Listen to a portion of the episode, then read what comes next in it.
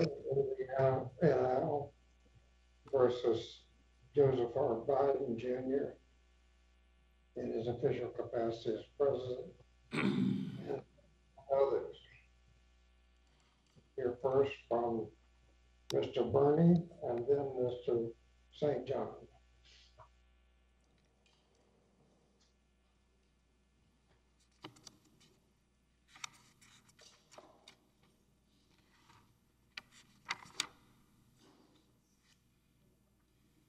Uh, Thank you, Your Honor. Good morning. May it please the court. Uh, Andrew Burney on behalf of the United States. The district court's nationwide injunction against implementation of Section 208 of Executive Order 14008 should be vacated or at least narrowed for three principal reasons. First, the executive order itself is plainly lawful. Second, the individual lease sale postponements at issue were also lawful. And third, the district court's justification for imposing nationwide relief in particular was patently deficient. Turning to the first issue, the executive order itself only directs a pause on new oil and gas leasing to the extent consistent with applicable law. The district court did not meaningfully engage with this lawfulness constraint, and neither plaintiffs nor the district court have persuasively explained how the executive order can be unlawful when it instructs compliance with the law. This is not a case like the Ninth Circuit's decision in San Francisco versus Trump and other decisions where courts have struck down presidential directives with similar consistent with qualifications. In those cases, there were no circumstances in which the directives at issue could be applied consistently with the law, so the courts could only give effect to the directive by essentially rendering it a dead letter. That is not the case with Executive Order 14008. Um, we think Interior's discretion under OCSLA and the MLA are quite broad, and I'll perhaps get to that this morning, but under any possible interpretation of those statutes, there are numerous circumstances in which the executive order can be applied lawfully. We detail several on pages 12 of our reply brief. So just to be clear, we don't think the executive order is reviewable for the reasons we lay out in our briefs. Um, Plaintiffs themselves admit that it's not reviewable under the APA, and we think it's clear that plaintiffs sought a preliminary injunction on their APA claims, and the district court, in fact, reviewed it under the APA. We also don't think that uh, this is the type of claim that is uh, reviewable under an ultra vires theory as articulated by the Supreme Court in uh, Franklin versus Massachusetts and Dalton versus Specter. But even if the executive order were itself reviewable, it is plainly lawful. So that leads me to the second point, which is that the individual lease sale postponements at issue were also plainly lawful under the MLA and OCSLA. So I'll turn first to the MLA. I mean, just as a general matter, for all the reasons we set forth uh, in our brief, uh, there's no evidence that Congress in 1987 intended to displace the Department of the Interior's long-standing discretion recognized by the Supreme Court to decide whether to lease. Um, the legislative history of the statute, in fact, shows precisely the opposite. Indeed, the, the 1987 House report accompanying the amendments in our brief, House Report 100 378, states directly that the quarterly leasing mandate um, is subject to the Secretary's pre existing discretionary authority. Um, we think that's directly on point, but we actually don't think the court necessarily even has to reach these broad issues in this case because. Um, the first quarter postponements were not postponed because of the executive order. They were postponed because of a need to comply with NEPA, which uh, the district court uh, certain um, and, and, plaintiffs have never contested. The BLM has the authority, indeed, the obligation to do. Um, and I also don't think there's any doubt that the record shows this was, in fact, the reason. I would, in particular, direct the court's attention to pages 1011 to 1012 of the record on appeal. Uh, this is a, a, memo contemporaneous with the postponements in Colorado, Montana, Dakota, the Dakotas, Utah, and Wyoming, setting forth specific NEPA-related reasons for those postponements. Another memo on 1013 to 1014 addresses the NEPA problems that necessitated postponements uh, in Alabama and Mississippi. Um, there was also a postponement in Nevada, but that merely continued a postponement uh, that started with the prior administration. And it was, uh, as we point out in our brief and is uh, reflected at uh, page 989 of the record uh, on appeal, it was made and the decision was made and posted on BLM's website before the executive order even issued. And this is um, in addition to um, the NEPA-related explanation um, that we provided with a declaration with our preliminary injunction opposition at pages 986 to 991, setting forth the specific NEPA-related problems that led to those postponements. So um, these individual lease sale postponements were plainly lawful, as was the executive order itself. So on the onshore side, um, there was no, no um, justification for the broad executive order that was issued, or indeed even a narrower um, injunction. And as to the offshore postponements, these two were plainly lawful. Uh, the district court held categorically that any delay um, or cancellation of a, of a potential lease in a five-year program was a significant revision of the program requiring resort to program-like procedures. Um, that's, we think that's clearly wrong. First of all, OCSLA's text um, does not provide any support for such a categorical So rule. what do you ask this court to do? So I, I think, I think what, what, what we would ask the court to do is to say, uh, first of all, that the, is to vacate the injunction on the grounds that the executive order um, itself, even if reviewable, was lawful, and that um, the, even, and that the individual lease sale, um, the individual lease sale postponements were also lawful. On- the MLA side, they weren't even taken pursuant in the first quarter pursuant to the executive order. And the offshore um, lease sale postponements uh, wouldn't support the broader injunction the district court entered, but in any event, were also, were also lawful. Um, Just to, um, uh, if I could, just speak to the district court's justification and then explain why we think those uh, postponements of lease sale 257 and 258 were lawful under any uh, plausible theory. Um, the- Let me ask you a question of, Certainly. about, um, how long a pause does it take before you have a significant uh, alteration in the, in the, in the congressional plan? Well, Your Honor, I mean, I think that, I think that, I think that has to be analyzed according to the individual actions the agency takes implementing the executive order as applied to particular lease sales. Certainly, um, we've never contested that if plaintiffs believe that, um, that, the- that the Department of the Interior is required to hold a particular lease sale at a particular time, they could always bring a suit under section seven oh six one of the APA to compel particular lease sales. We think they wouldn't prevail on such a suit because the statute provides significant discretion, but that's the option. But I think the focus of the court's inquiry here were um, the actual steps, and we don't dispute that on the offshore side, steps were taken to implement the ex- executive order. The actual steps that the Department of the Interior took that the injunction found, we think wrongly were unlawful, and that's the postponements of lease sales 257 and 258.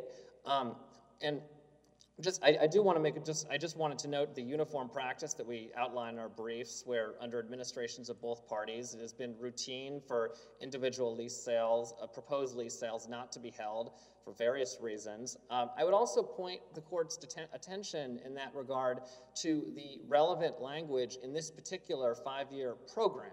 I think in determining whether there's been a revision, let alone a significant revision, it's significant what the program actually says. And what, if you look at the program, the program says a couple things. First of all, at um, pages 1333 to 1334 of the Record on Appeal, it expressly says that um, lease sales will be subject to a rigorous, um, uh, rigorous pre-decisional process, will require 15 steps, uh, up to um, as three to five years to complete. And it expressly refers to the proposed leasing areas, um, I believe, I don't- um, it's as, as the areas available for leasing consideration. And then at page 1391 of the Record on Appeal, it expressly says that the secretary may reduce or cancel lease offerings on account of climate change in particular, which is the subject What in of. your view was uh, the effect of the 1987 amendment? So, I mean, we would say a few things about that. First of all, we think that under, under all the parties' interpretations, it, uh, it allows and indeed requires what BLM, what we, what BLM actually, uh, the actual grounds for the first quarter lease sale deferrals, which It it- it- On its face, it, it seems to have shifted to a more mandatory uh, uh, uh, command, shift to a command uh, to, to lease. So there, there is, there is a quarterly lease sale provision, Your Honor, but I don't, we don't think, um, even though we don't think the court necessarily has to reach that issue here. What was the effect of it? We, we think that, that like other mandates within the MLA before and after 1987, Now, what was the effect of the eighty-seven act? Uh, the, the effect of the 87 um, Act is that when, uh, when BL, when BLM makes the decision to make lands available for leasing, that it holds leases quarterly. But it doesn't, as the House report makes clear, it doesn't, um, it doesn't change the ante, uh, BLM's antecedent discretion to decide to offer lease sales uh, in the first place. But even if you look at the language of Section 226B1A, it mandates quarterly lease sales only where, um, only where uh, BLM finds, finds areas eligible and available for leasing and does not provide any restrictions, either in that language or in the legislative history, as to how, um, as, as to when BLM must find lands eligible and available for leasing. And of course, There could be a quarter, quarters could come and go where there is no lease sale, and that wouldn't be a violation of, of No, you're not, Your Honor, and I mean, that, that has happened, I mean, under, so in the second quarter of twenty twenty, there were no, there were no lease sales. And there have also been many many quarters where there have been no lease sales held in particular states. I believe Georgia, for example, Georgia and West Virginia are uh, plaintiffs in this case. I believe there were no lease sales uh, held in either of those two states throughout twenty seventeen or twenty twenty. Um, Texas, for the states of Louisiana, Texas, and North Dakota, um, I believe from 27 to 2020. Um, I don't think this, I'm not sure this is all on the record, but there are there were lease sales in only four or five uh, quarters uh, during those years. So I think it is common for lease sale for BLM to decide not to hold sales for a variety of reasons. Um, we cite in our brief the example of a, of a sale postponed in uh, early 2020 because of workload and staffing considerations under the prior administration. And um, so there, there is no evidence that, uh, there's no evidence that Congress intended in 1987 uh, to alter uh, BLM's pre-existing discretion that had been recognized by the Supreme Court in Udall versus Tallman. And we think that would have been a major step for Congress to take, and there'd be some evidence that Congress actually intended to alter that longstanding feature of the statute. In the uh, legislative history, the House report says precisely the opposite. Um, we think that's more or less directly on point in saying that uh, Congress intended the quarterly lease provision to um, work precisely the way we say it was. what effect did it have? We think that the quarterly lease provision uh, directed, like other mandates, that once, uh, uh, when BLM makes the antecedent decision to lease, that it, uh, that it uh, should help hold leases at least quarterly. But in any event, the first quarter lease sale postponements were postponed because of NEPA reasons, were lawful uh, under any plausible interpretation. Um, If I could just turn briefly, um, briefly to uh, just and, and, and as as were the offshore sales, I think that under any plausible interpretation, these were temporary postponements um, of two potential lease sales, only one of which was at a particularly advanced stage of consideration. Um, given the language from the five-year program that I just uh, that I just discussed, we don't think that was a, a revision of the program at all, but it certainly was not a significant revision, uh, particularly when BLM, ha- or excuse me, uh, BOEM has never resorted to program-like procedures to uh, postpone or even cancel lease sales throughout the 44-year history of the, uh, of the five-year program provisions. Um, I did want to talk briefly um, about the nationwide injunction aspect of this decision. Um, we think it's clear for the reasons in our brief uh, um, and this court's uh, decision that we discussed in our reply brief in Louisiana versus Becerra, narrowing a similar nationwide injunction, that there was no basis for the nationwide uh, injunction that was issued here.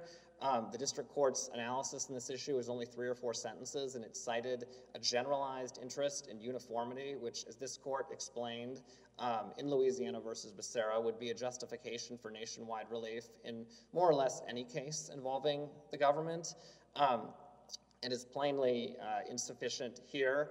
Um, I would also just note on that point, I mean, several states in which first quarter sales were postponed, Colorado, uh, Nevada, uh, um, opted not to challenge the leasing uh, activity here, and several, two, um, at least two other states, North Dakota and Wyoming, brought their own challenges uh, in separate forums. So um, this case, there was no basis, we think, um, for the district court. One other question about this statute. Uh, We have a, a, the question of what is a, the, under the five-year plan with its four-step uh, procedures and processes, you, you have the, the question of, of um, what is a significant change? That is a, you may revise and approve, um, and, but if you make a significant change, then you have to go back through the four-step programs again.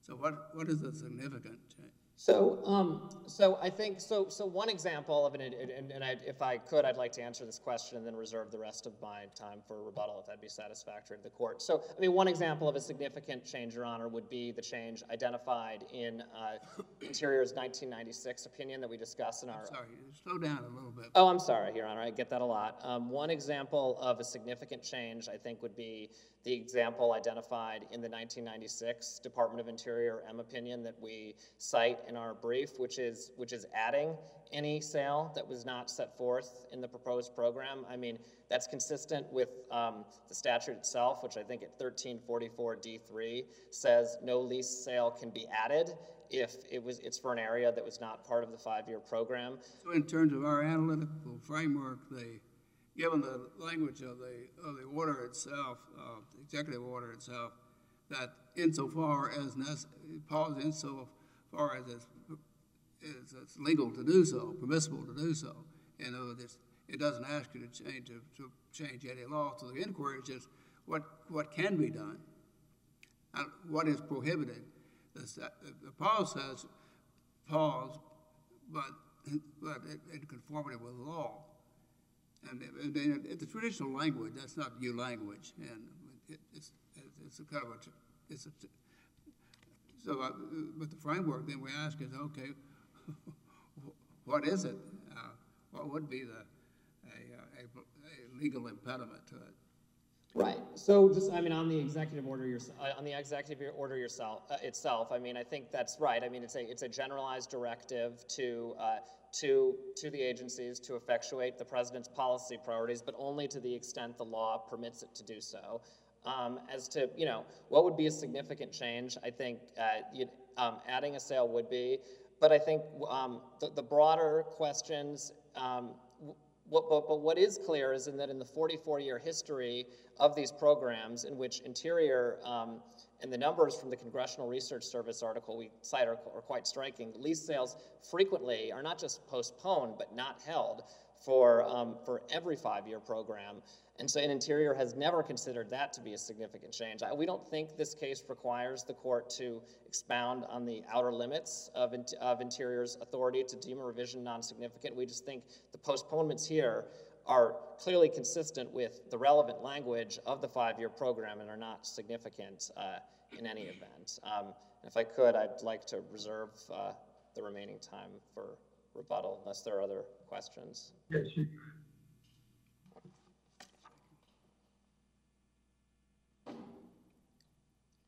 It please the court. Scott St. John, Deputy Solicitor General for the state of Louisiana and 12, pla- 12 other plaintiff states. History rhymes. In the 1970s, as the agency would have it, Congress was unhappy with the Secretary of Interior's exercise of discretion and passed OCSLA in a time of geopolitical instability, disruption of foreign oil supplies, and skyrocketing gas prices. Congress was concerned with increasing reliance on foreign sources of oil, but specifically found that increasing reliance is not inevitable, but subject to significant reduction by increasing the development of domestic supplies. Congress stated that resources on the outer continental shelf should be made available for, quote, expeditious and orderly development. And according to BOEM, meeting energy needs is a primary purpose of the 1978 amendments. Accordingly, the Secretary shall prepare and maintain an oil and gas leasing program. That's 43 U.S. Code 1334. Make no mistake, this is Congress exercising its Article One power to direct the development of a national resource. The Mineral Leasing Act is no different. In 1987, Congress added a shall. There shall be quarterly sales. The plaintiff stakes think, plaintiff stakes think that is clear. But any ambiguity on that point has been resolved by the Secretary of Interior herself. In 1988, in response to that statutory change, the Secretary promulgated a regulation stating that each proper BLM state office shall hold sales at least quarterly if lands are available for leasing. That's 43 CFR 3120.1-2A. And you see that, that regulation recited again and again and again Let me ask you- documents let me ask you a question about the use of the pause. This is not the first time this has happened. Um, What do you say with, uh, uh, we've got, in response to Justice Rehnquist's view that with a change of administrations, um, there, there inherently should be a right of the new administration to, uh, to take hold and to survey uh, at- the outset. And the, pause as he, as he contemplated was perfectly proper and made perfect, made sense in terms of uh, accommodating our structure and changes of administration. Two points, Your Honor. One, uh, subsequent to Justice Rehnquist, that we have uh, v. Fox and Encino Motor Cars. And what the Supreme Court has said is that of course an agency can change its mind. But when it does so, it has to grapple with its prior findings and has to give a reasoned decision for the change. And just a change in administration is not a reasoned decision. So what do you, I'm not sure what you're saying. The, the, uh, you're saying that, that a change of administration has no effect, uh, in terms of the, of the power of the, of the administration to, to slow things down, if you will, uh, so that it can, can, can look, deploy its policy views with regard to development, such as environment. They may have a heavier accent on the concern about, about the environment versus the business exploitation, et cetera. Uh, those are the kinds of the inherent political kinds of questions, and the new administration will say to accent and go in a different direction in terms of accent, and they, they have an opportunity to do so. But then the question becomes, wherein does it become, at what point does that, pause become illegal? uh, violate the law. In other words, all it asks you to do is to, is to, uh, is to slow it down so they can examine what changes, if any, they want to make to it, uh, but in conformity with law. So that, so that's that's the question. Wherein, wherein did it become illegal? Why don't, don't we zoom in on the microcosm, lease sale two fifty-seven? There was a time specified for the sale. There was a, what was going to be sold, that had been specified. That's in the rule of the record of decision. And there were various findings supporting that, including extensive analysis of the greenhouse gas issue, climate change, if you will.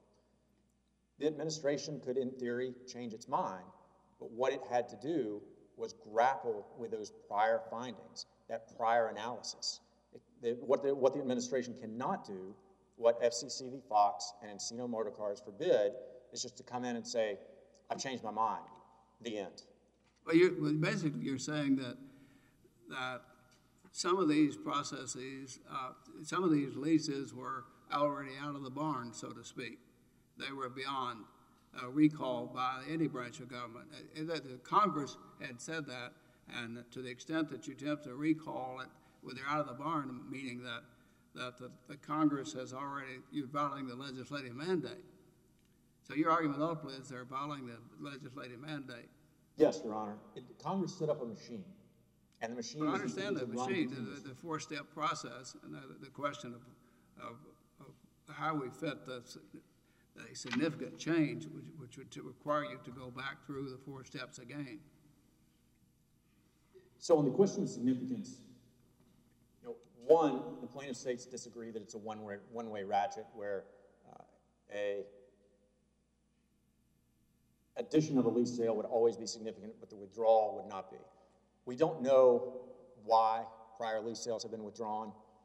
I give my colleague credit, he just says reasons. Those reasons aren't in the record. And presumably, there was some type of rationale given to comply with the APA, but that's not what happened here.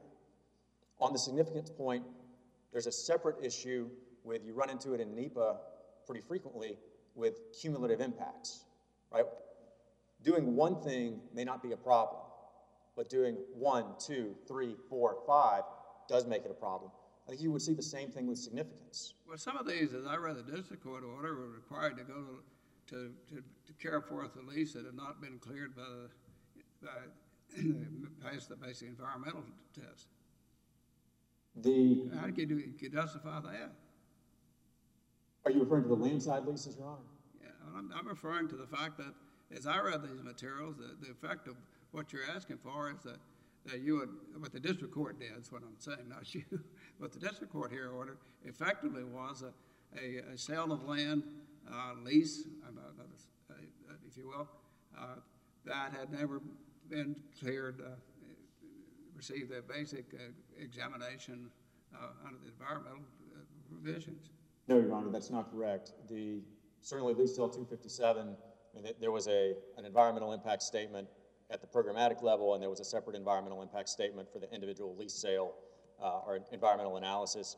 On the shore side, there were, the, the district court acknowledged that there was a mixture of cancellations. Some appeared to be on the basis of environmental issues, and that was classically the case. You would see a record of decision saying, the District of Idaho has entered an injunction that would cover this lease sale. Or the District of Montana uh, has entered an injunction against a related lease sale that performed the same analysis. So for that specific reason, we're going to delay this lease sale for additional analyses. That was some of the first quarter landside leases. The second quarter cancellations or postponements, call it what you will, there's an email from uh, uh, Laura Davis, who was the deciding official, saying, I'm telling everyone to put the word postponed on the website uh, so that we can comply with the executive order. There was, that's, that's, if you look, if you parse the district court's opinion carefully, that's why he said there was some evidence of environmental cancellations that were legitimate. There were some on the land side that were purely, this is postponing, just pointing a finger at the EO. And that's not an administrative record at all. I guess a, subtler point on your significance question, Your Honor, is significance itself is judicially reviewable. The solicitor for the Department of the Interior opined as much, so there has to be an, administrative record, and he cautioned that, that there needs to be an administrative record on the significance determination. We're right back where we started. Here, there's no administrative record. So it's a reviewable issue. That's certainly reviewable, but there's no record to review, so it's per se arbitrary and capricious.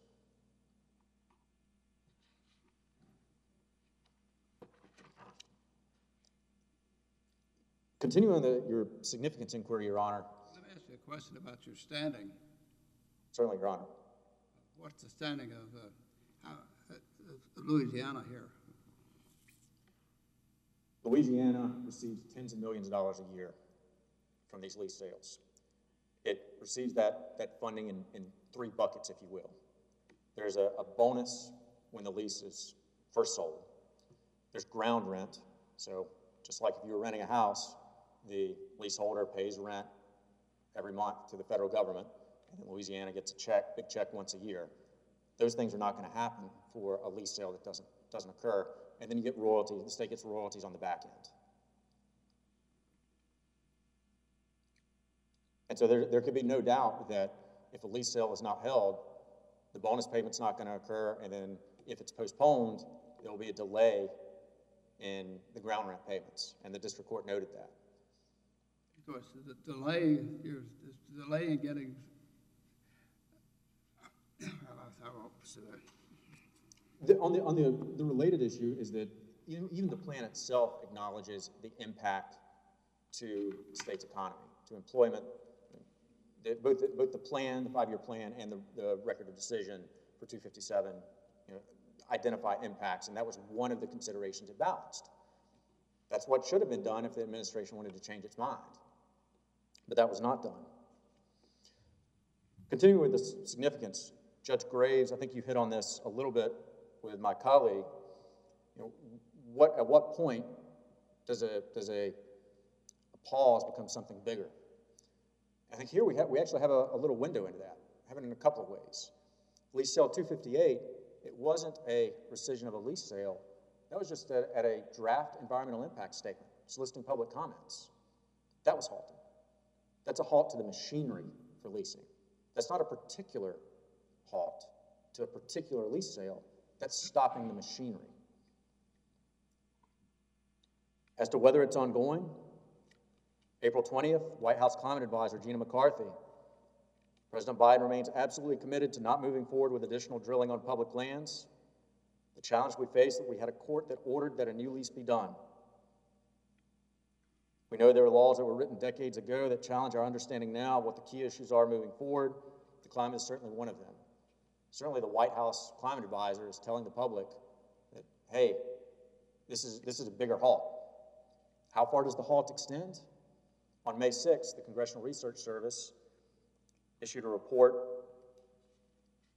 For the first time in history, there's going to be a gap between five-year plans because the administration has made no progress on the next five-year plan. The current five-year plan expires at the end of June. You, are you saying there's an overall five-year plan versus a three to five-year plan with regard to some land that's been identified for sale or lease? So Just an overall three to five-year plan, there's an overall, the statute, comprehensive plan. the, the statute requires a five-year plan uh, that generically, in the way it's been done, is it generically identifies when and, and put largely where the sales will, will occur. So, for example, it might say in 2024, uh, there'll be two sales. One will be for the western Gulf of Mexico, one So will the be, trigger is once the land's been identified. Yes. I mean, the, the, the land, well, the, the five-year plan identifies like a broad area of land, and then the subsequent record of decision will be more specific and say, okay, these are the specific parcels. So if you look at the two fifty-seven record, it, I mean, it's pretty specific. That hasn't happened.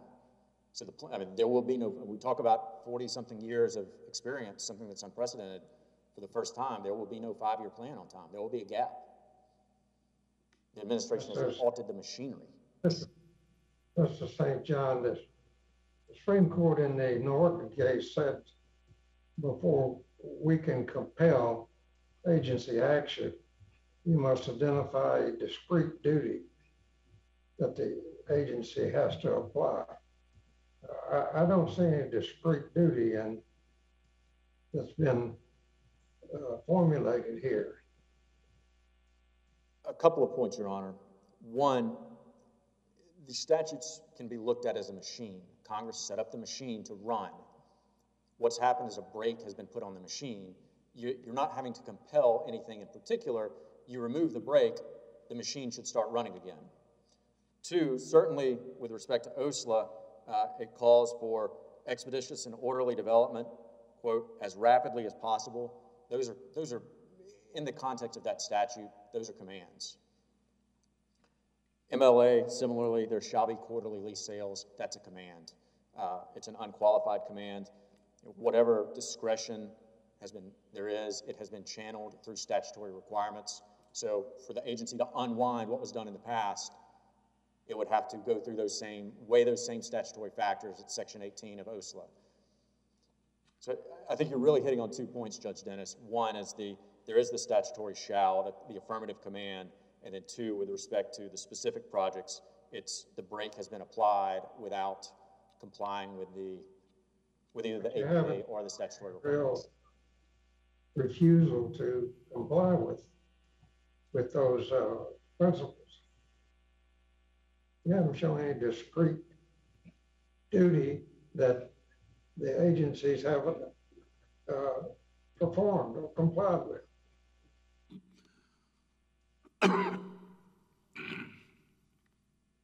Your Honor, I, respectfully disagree. The Secretary shall prepare and maintain an oil and gas leasing program to implement the policies, end quote, of OCSLA. That's forty-three US Code thirteen thirty-four. That's a pretty clear command to execute. The, the statute lists policies, and then it commands the secretary to prepare and maintain uh, a program for expeditious development of the Outer Continental Shelf. I mean, those, those are very clear commands. So what, Have they been met? Haven't they, haven't they been met? My apologies, Your Honor. Wherein have they refused to do what they're supposed to do? Yes, Your Honor. I mean, there, there is no five-year plan in development. That's, would be the, kind of the, the bigger picture. Uh, certainly two fifty-seven was rescinded without complying with the APA.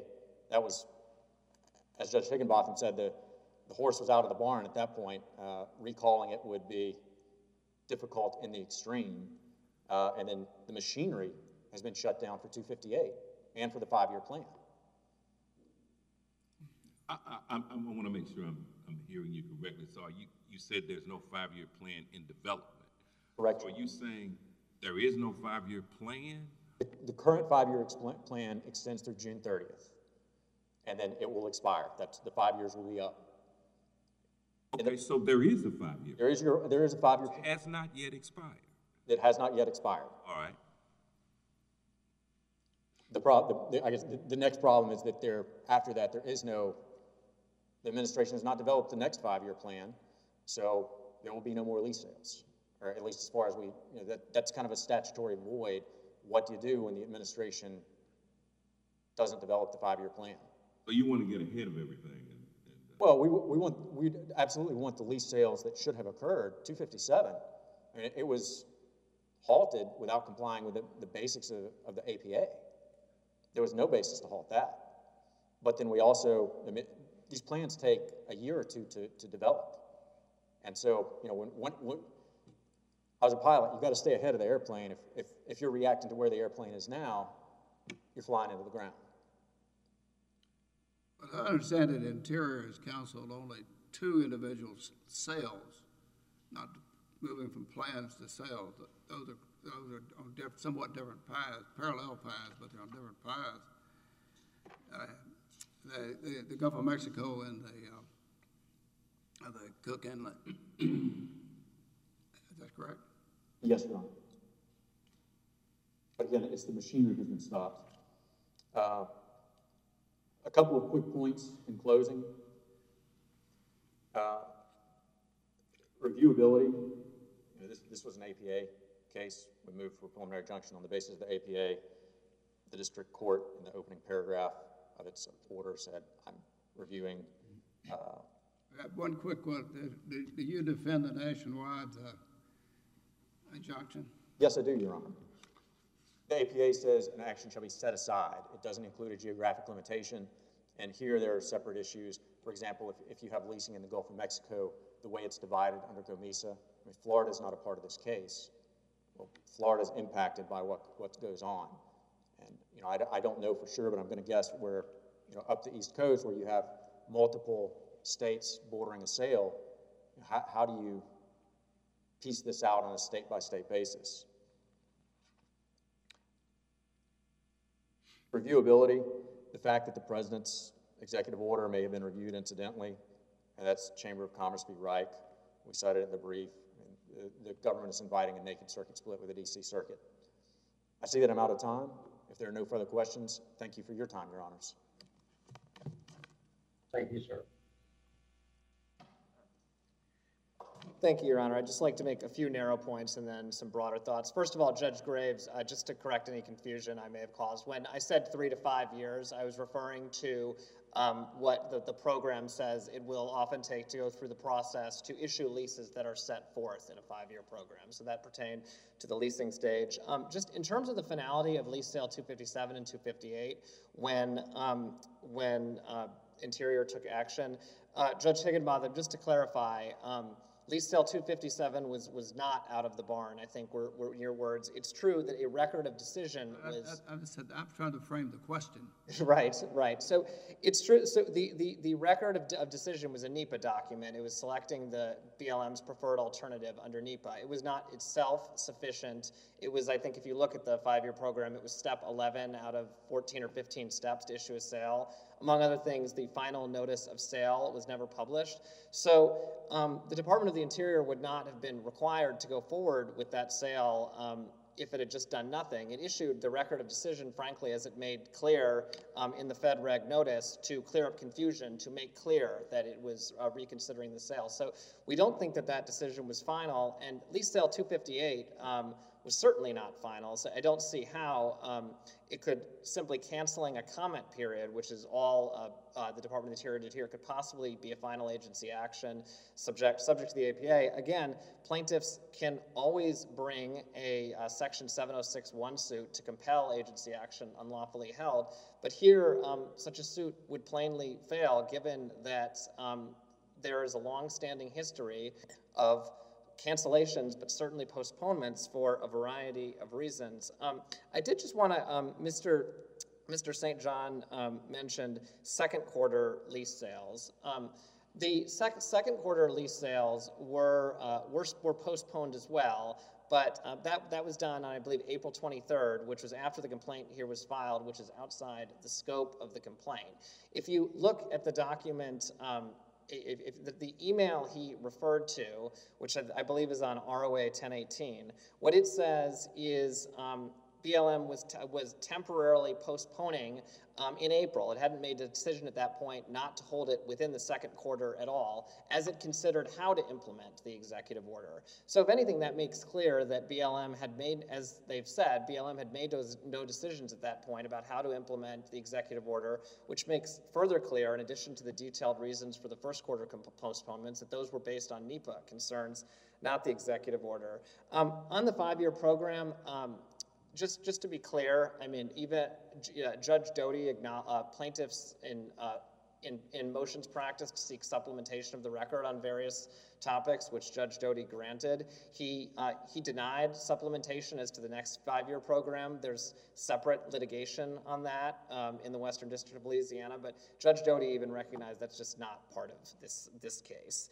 Um, lastly, I just I just want to emphasize that. Um, that, um, you know, Judge Dennis, you referenced um, a, a, discrete legal duty that the Department of Interior violated. I think that's exactly the right framing, and there was no and, and, there was no violation. The uh, the executive order itself, as we've said, is is is plainly lawful, but um, the first quarter sales were plainly deferred for uh, for for permissible reasons, and the postponements uh, of the two OCSLA sales, Mr. St. John says I'm relying on facts not in the record. I didn't mean to do that. I think it's a matter of public record that every five-year program has resulted in significantly more um, sales scheduled than held, and it's also a matter of public record. That there were, I think, no that, that, that the Department of Interior never followed complex program-like procedures to effectuate those cancellations. That requires, among other things, submission of, um, of uh, a plan, as would a significant revision if it was uh, to Congress. The Department of the Interior has never considered um, has never considered even an individual lease sale cancellation, um, let alone a postponement like like occurred here, to be a significant revision, and to hold otherwise would we think, be contrary to decades of history and be utterly impractical. So in terms of how, what we think the case is about, uh, we think the case is about the executive order, which is, even if reviewable, is plainly Essentially, you're saying that if you looked at the pattern of, of uh, activity of cancellations and processes uh, before and after uh, the executive order, you're going to see the same pattern.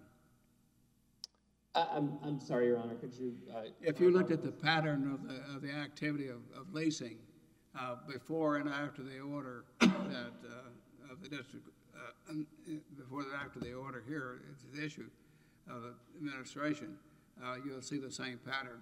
I I don't know if I'm saying you'll see the same pattern, but what I'm saying is that um, I mean, we acknowledge that we acknowledge, just to be perfectly clear about this, as it, we were expressed about this, that lease sale. Well, are we going to see something different? If there's not a pattern, and you're suggesting then that, that the, the pause then has changed the, the, uh, the, the, the, process of, I thought you were arguing that inherent in the process was it will be some reexamination, some cancellations, uh, some delays, et cetera. Well, no, the, the, the, the, the executive order itself does not speak to how it'll be implemented. We did, uh, we did apply the executive order to lease sales two fifty-seven and two fifty-eight. We've, we've never denied that. And the, uh, the onshore, first quarter onshore lease sales were deferred for unrelated reasons, and the, the district court enjoined the executive order. Our point is that the, Question more directly, the question of what effect has the, has the executive order had on the the administration of the, of this, of the leasing plans?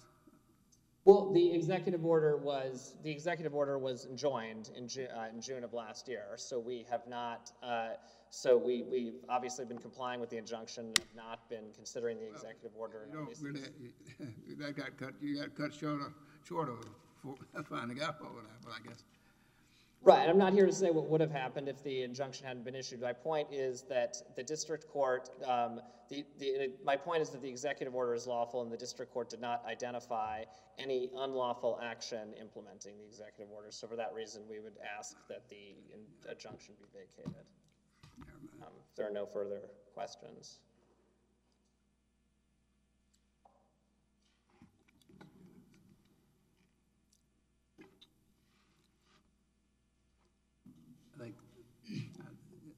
I think we have your argument. I- Okay, thank you very much. All right, in that case, will be, that's the only, that's a final case to be orally argued. We'll, uh, take that case under advisement with the other cases